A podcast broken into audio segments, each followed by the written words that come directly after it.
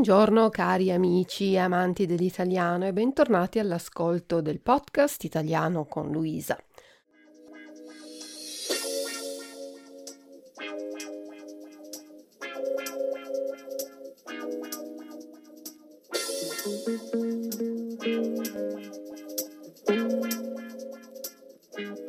Le vacanze estive ormai sono finite per quasi tutti ma con la testa siamo ancora un po' in villeggiatura, come si diceva tanti anni fa, per definire il periodo di riposo dal lavoro, dalla scuola, nel periodo estivo.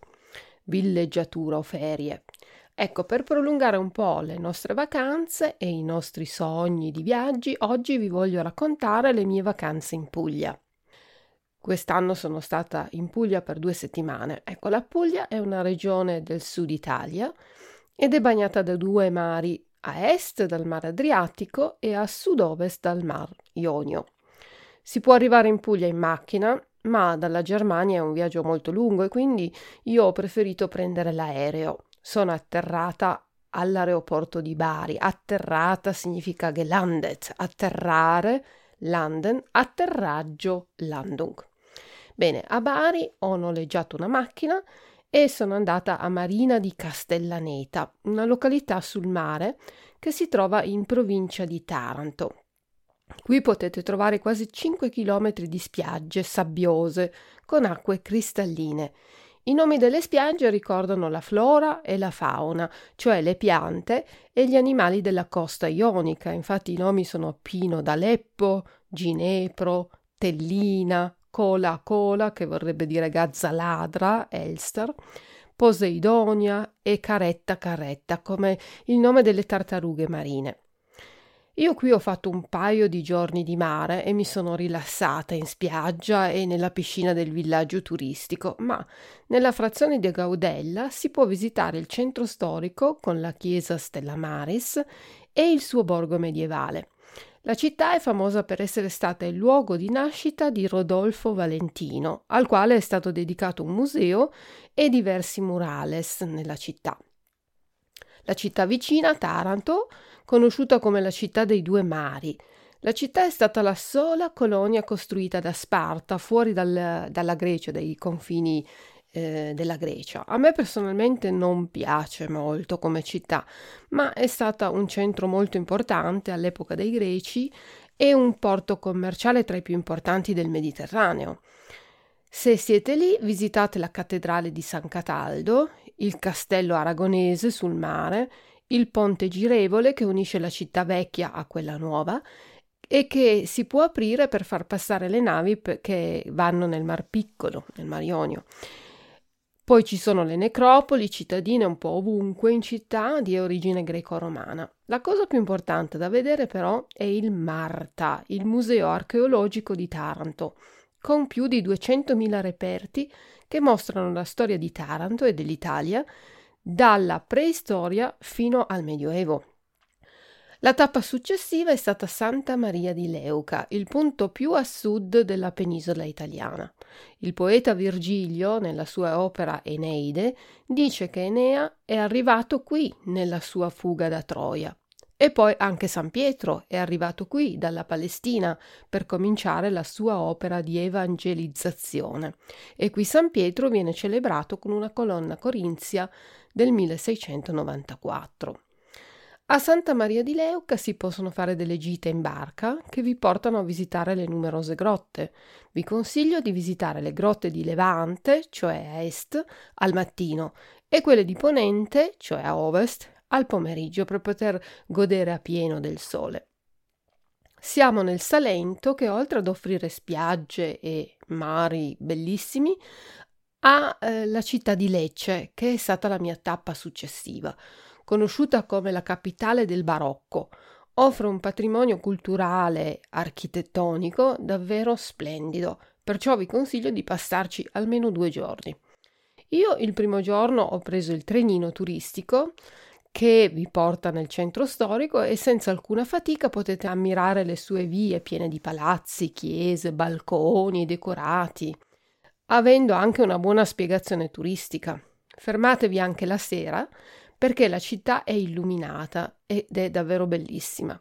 Il giorno dopo potete entrare poi nelle chiese e visitare alcuni musei con calma, approfondire quindi quello che avete visto il giorno prima. Visitate la cattedrale di Santa Maria Assunta in Piazza del Duomo, Piazza Santo Ronzo con resti del teatro romano, la stupenda Basilica di Santa Croce, il castello di Carlo V, le porte antiche delle città e poi fate una pausa in una delle pasticcerie dove potete gustare il tipico pasticciotto, che è un dolce cotto al forno fatto di pasta frolla, Mürbeteig, ripieno di crema pasticcera. Da Lecce sono poi andata ad Alberobello, la città dei trulli, tipiche abitazioni bianche con tetti conici. Sembra un paese delle favole. Nel XV secolo qui abitavano una cinquantina di famiglie contadine, poi il paese è diventato un vero villaggio e per non pagare le tasse al Regno di Napoli gli abitanti hanno costruito delle case semplici che si potevano smantellare, smontare. Con la pietra calcarea hanno costruito delle case simili a quelle preistoriche dette tolos. Sul tetto si metteva poi un segno fatto con cenere bianca che aveva significato mitologico o religioso. Sul tetto c'era poi un pinnacolo, zinne, segno di magia o più semplicemente era la firma del maestro trullaro. I trulli si possono anche affittare e infatti io ho dormito in un trullo che era molto carino e poi da fuori sembrano piccoli ma dentro c'è molto spazio. Oltre ai trulli, andate a vedere poi la basilica di Santi Medici Cosma e Damiano e passeggiate anche di sera fra i trulli. Se siete in Puglia non perdete Castel del Monte, una fortezza del XIII secolo fatta costruire da Federico II di Svevia, imperatore del Sacro Romano Impero e re di Sicilia un castello ottagonale su una collina a 540 metri d'altezza, dalla quale si può avere una bella vista dell'altopiano delle Murge. Il castello aveva più funzioni, tra l'altro quella della caccia, e poi per lo studio delle scienze e delle arti.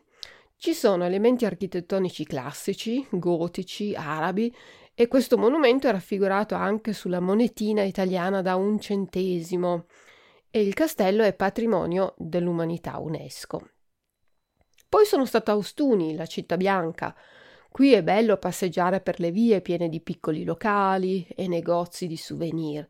Il bianco del materiale delle case veniva usato nel Medioevo perché era un ottimo disinfettante contro la peste. Entrate nella cattedrale di Santa Maria Assunta e nella chiesa di San Giacomo di Compostela, la più antica della città. Fermatevi poi in Piazza della Libertà a bere un cappuccino o a sorseggiare un fresco aperitivo e ammirate l'obelisco di Santo Ronzo, protettore della città. Potete poi entrare nella chiesa di San Francesco, che si trova proprio nella piazza.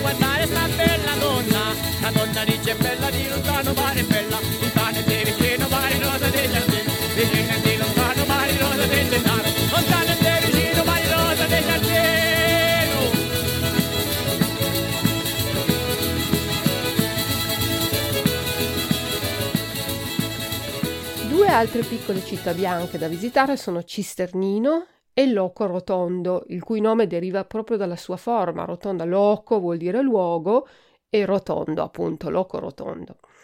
Ho visitato poi anche Otranto, la città che usiamo per sillabare nell'alfabeto italiano. Voi sapete che per fare lo spelling in italiano non usiamo i nomi di persona come in tedesco, come per esempio O, V, 8. Noi usiamo le città A come Ancona, B come Bologna e per la O usiamo la città di Otranto. Otranto è il paese più a est d'Italia, a soli 72 km dall'Albania. Città fondata dai Greci e poi dominata dai Romani, è stata poi dominata da Longobardi, Normanni, Angioini, Turchi e infine Aragonesi. Nel 1480 i turchi sbarcano nella cosiddetta Baia dei Turchi, che si chiama proprio così oggi, proprio per questo, e i turchi conquistano la città e fanno una strage nella popolazione. Anche Otranto è patrimonio culturale dell'umanità UNESCO quale sito messaggero di pace. La città è protetta da mura medievali e si entra dalla porta alfonsina, fatta costruire da Alfonso d'Aragona, dopo aver liberato la città dai turchi.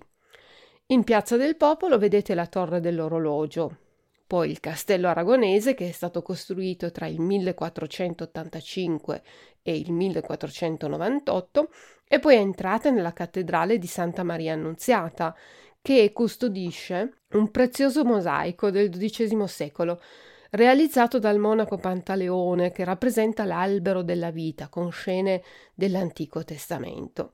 Nella chiesa si vedono ancora le reliquie di 800 martiri di Otranto, cioè i cittadini che si erano rifiutati di convertirsi all'Islam.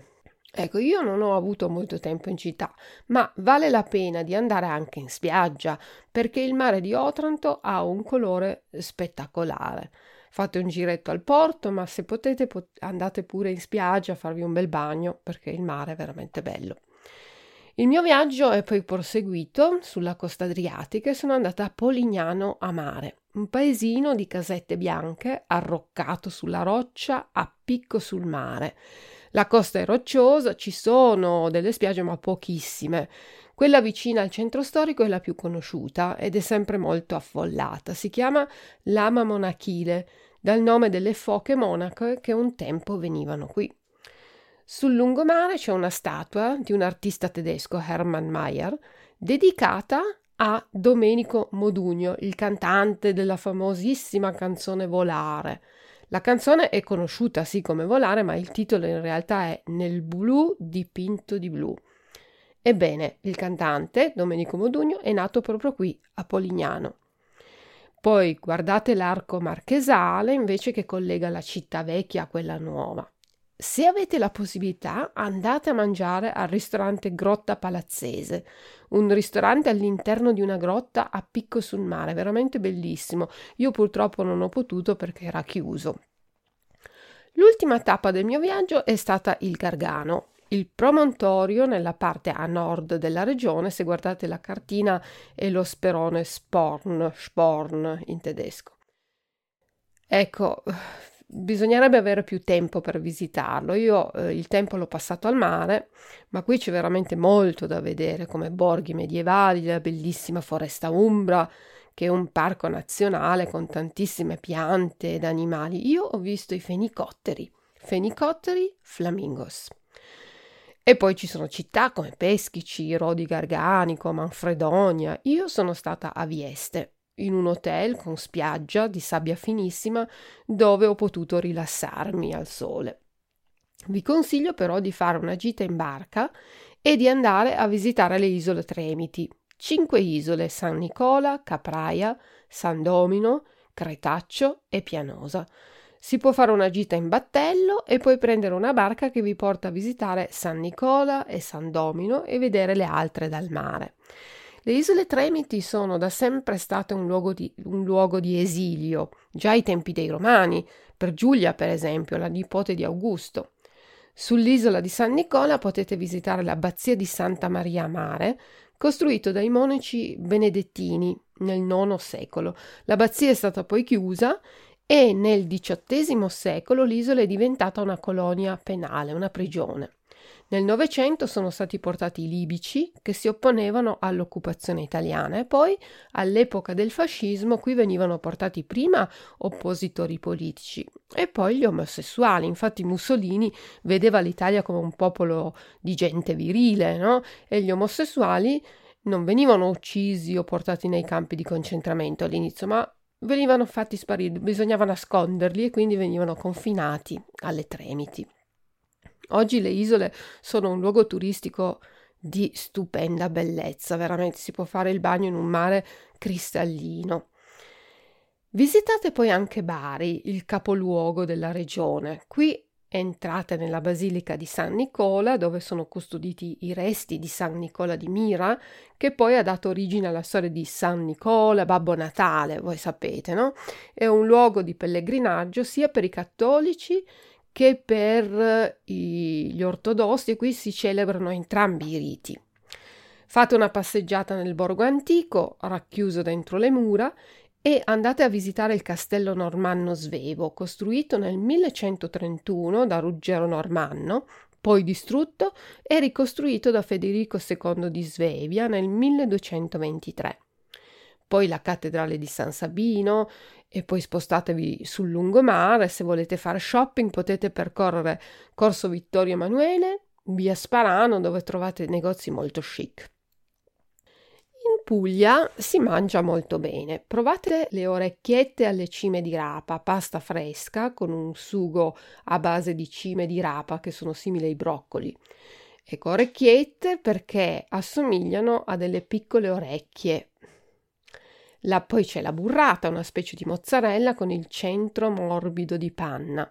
I tralli, che come gusto assomigliano un po' ai grissini, ma sono piccoli e rotondi le friselle, un, pano, un pane croccante, asciutto, e poi c'è la puccia, un panino di pasta per la pizza ripieno di salumi e formaggi.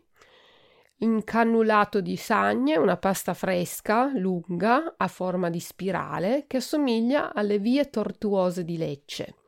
La scapece, un piatto a base di pesce, pan grattato, aceto e zafferano, i panzerotti baresi, uno street food, no? i panzerotti baresi sono preparati con la stessa pasta per la pizza, ripiegati a mezzaluna come un calzone e poi vengono ripieni di mozzarella, di pomodoro e fritti.